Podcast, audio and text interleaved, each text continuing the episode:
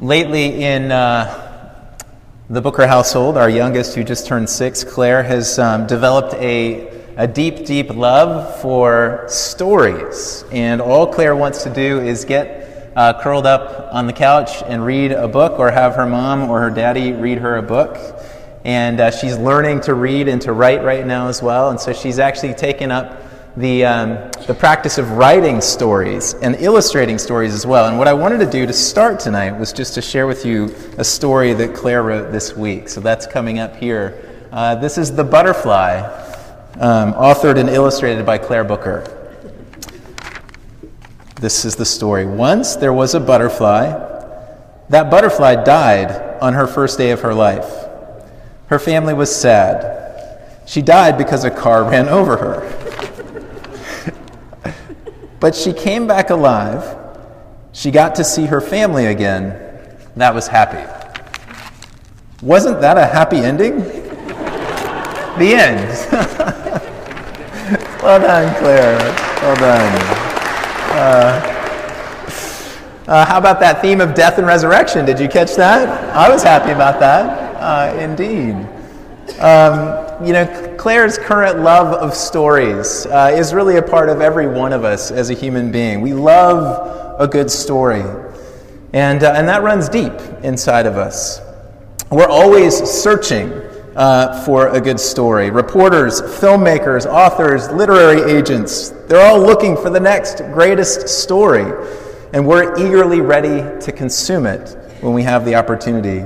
It's actually interesting that our preferred term for newspaper articles is stories. You know, the, the top of Google News is top stories. I'm not sure that's the best word, but it's the word that we use.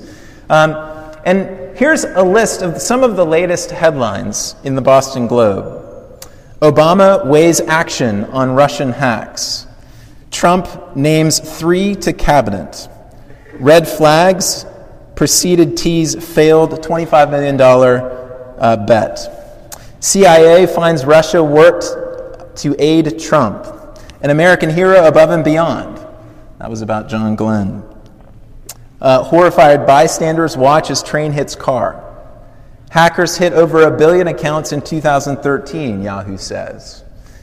Uh, and this one makes me think of the state where I grew up. This was a headline a couple of days ago. With growing acceptance, pot is now legal. Um, we follow the state of Colorado in that sad news. So, as important and consequential as some of these stories are on a macro and a micro level, and notice uh, that those headlines touch on themes of power, money, fame, adventure, safety, security, and pleasure.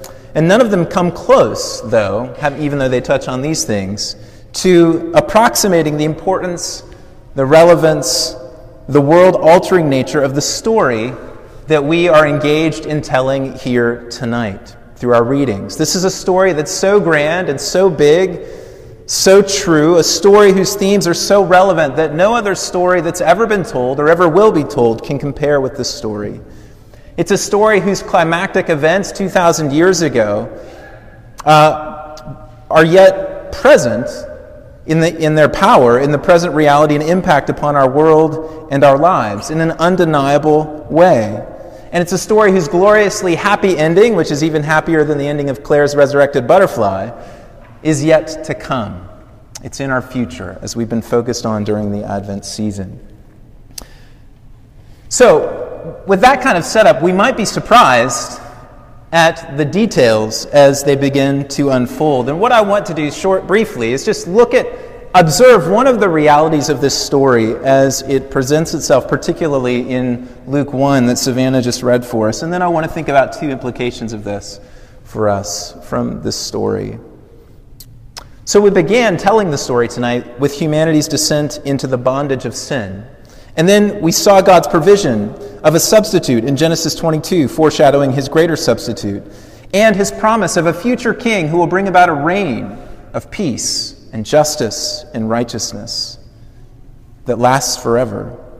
But that story then, with laser like focus, takes us to a small town in Palestine, Nazareth, in Galilee, and to an unknown and obscure couple, the carpenter Joseph and his fiancee, Mary, the woman to whom he was betrothed. We would have expected, on the other hand, with a story that claims to be so grand and so cosmic, world councils, world leaders, at least perhaps the Roman Senate, to be informed, to, to take notice that the God of heaven and earth, the Creator God, was on the move.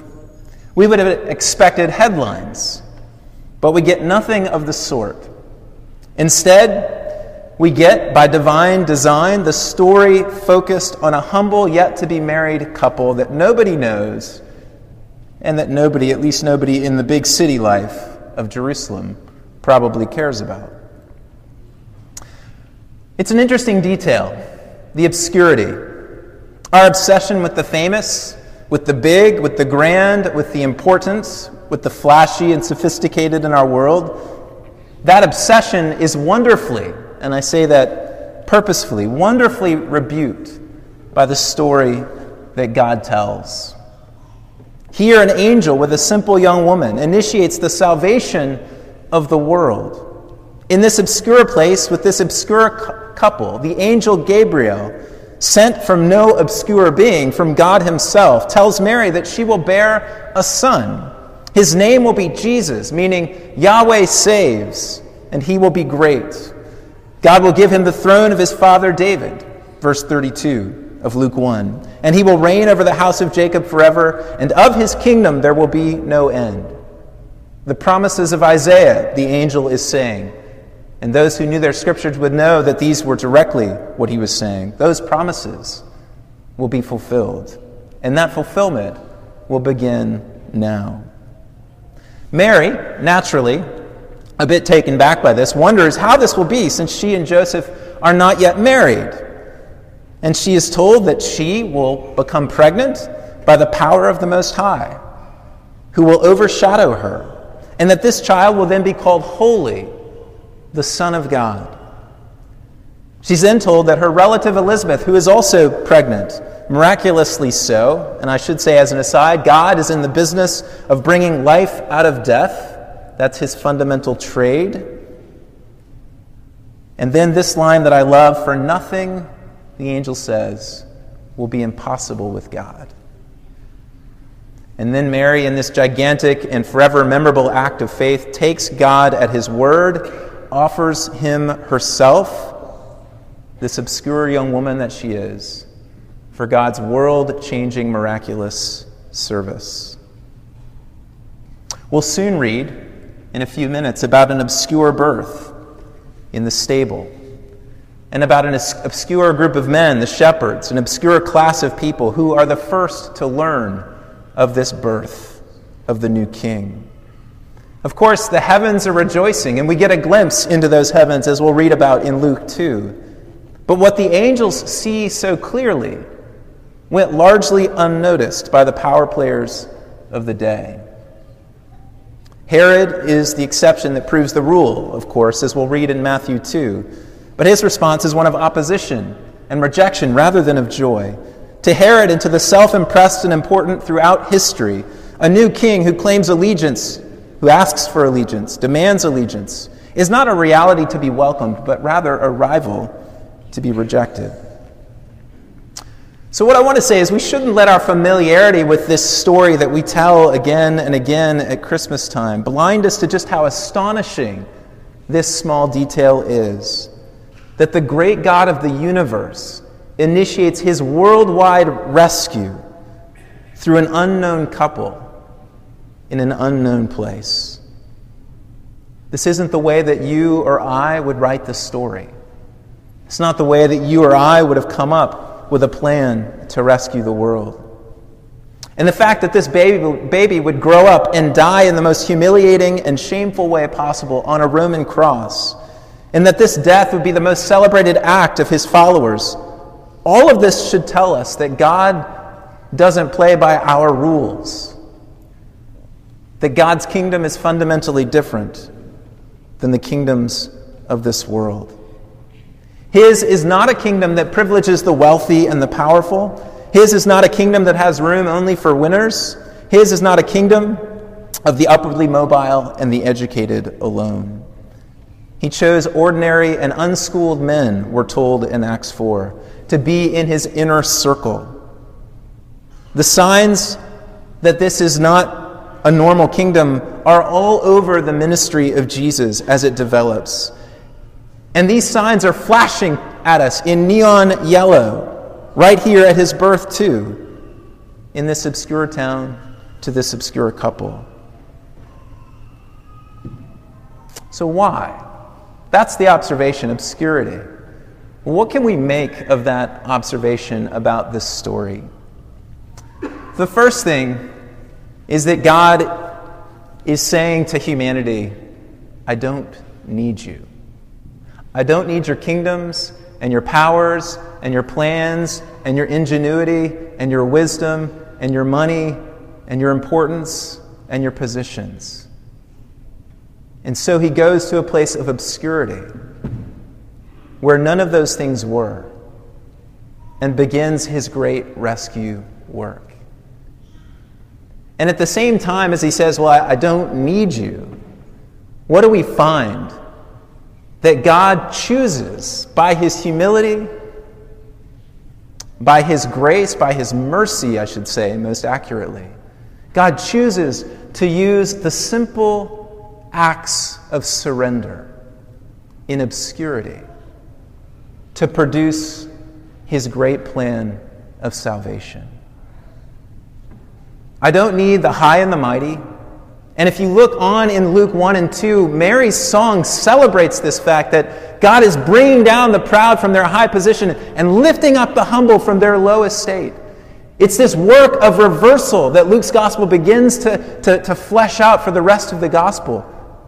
And God is saying, Look, I don't need your positions and your power. I don't need you to contribute to the work that I'm doing, but I will use you the lowly, the humble, who say, Let it be to me according to your word. Here am I. Send me, Isaiah says in Isaiah 6. And Mary's words echo that here in Luke 1. Let it be to me according to your word. I don't need you, but I will invite you in to the building of this upside down, beautiful kingdom. Come and be a part of this with me. And by saying this, it brings our focus off of ourselves, off of what we have to contribute to this story, and onto the God who has done it all. The angels say in Luke 2 Glory to God in the highest. God receives the glory when God chooses to act and subvert our human importance. The second thing to draw out from this detail of obscurity is that this is what we would expect when this kingdom is being built, inaugurated, and established by a God of unending, everlasting love. In our kingdoms, love is a commodity of exchange based upon the value that we can bring to the kingdoms of which we are a part. Based on our merits, based on our, accept, uh, on our importance, based on our value, based on our accomplishments. And we all know what this is like, and it's easy for this story to kind of be woven into us deeply. You are loved because of blank, what you do, the way that you Look what you have accomplished. And that leads to the kind of doling out of uh, the, the, the, the, distribution of different kinds of honors and accolades that lead to a, a very tiered kind of kingdom the haves and the haves not, have nots. But in God's choice of obscurity, it's a subtle way for God to say, that I love indiscriminately. This love is communicated through this choice to work outside the spotlight. Because love, by definition, is given indiscriminately, on the basis of the lover, not on the basis of something in the beloved. And God, through the extended arms of this baby that grow up and land as extended arms on a cross, is extending his love to all indiscriminately. The thief who hangs beside him, the prostitutes who walked around with him, the tax collectors with whom he dined, the kings to whom he sent the great apostle Paul, and so on. There would be no distinction in this kingdom that God was inaugurating in this obscure town through this obscure couple. The important and the unimportant, the educated and the uneducated, the rich and the poor, all are offered this freeness of God's love. And what I want to say is uh, what a balm this is to those of us who feel obscure, which is the vast majority of us, if not, I would say, all of us. God sees deeply, and He doesn't see how we see. Imagine how Mary and Joseph, after the angel left, glowed with life at the fact that the God of the universe, who could have used so many other more worthy objects to accomplish his purposes, had seen them, called them, drawn near to them. This is his work, a work of love. And we see it witnessed right in the beginning through this detail of obscurity. So he says, I don't need you, but I will use you by my mercy. And secondly, I love you. The story that we tell is a story of the love of the triune God, Father, Son, and Holy Spirit, prevailing over every enemy, over all evil, and over death itself. In Steinbeck's book, East of Eden, Adam's servant, Lee, is in a conversation with Samuel Hamilton, another family in the book, reflecting on the story of Cain and Abel from Genesis 4. And this is what Lee says. He says, The greatest terror a child can have is that he is not loved, and rejection is the hell he fears. I think everyone in the world, to a large or small extent, has felt rejection. And with rejection comes anger, and with anger, some kind of crime in re- revenge for the rejection. And with the crime, guilt. And there is the story of mankind. I think that if rejection could be amputated, the human would not be what he is. The story that we're telling tonight is the amputation of rejection in the deepest way possible. That God would choose to work in obscure places through obscure people in order to demonstrate that His love reaches to every place and to all of us who feel at times rejected the singing, the joy, the rejoicing that come out of this greatest story ever told. Our singing and joy and rejoicing that we can take up as a people, whatever our position in this world and its kingdoms. Knowing that in the story of God, there are no obscure people there are no obscure places. But living where you are, God sees you, God loves you, God knows you.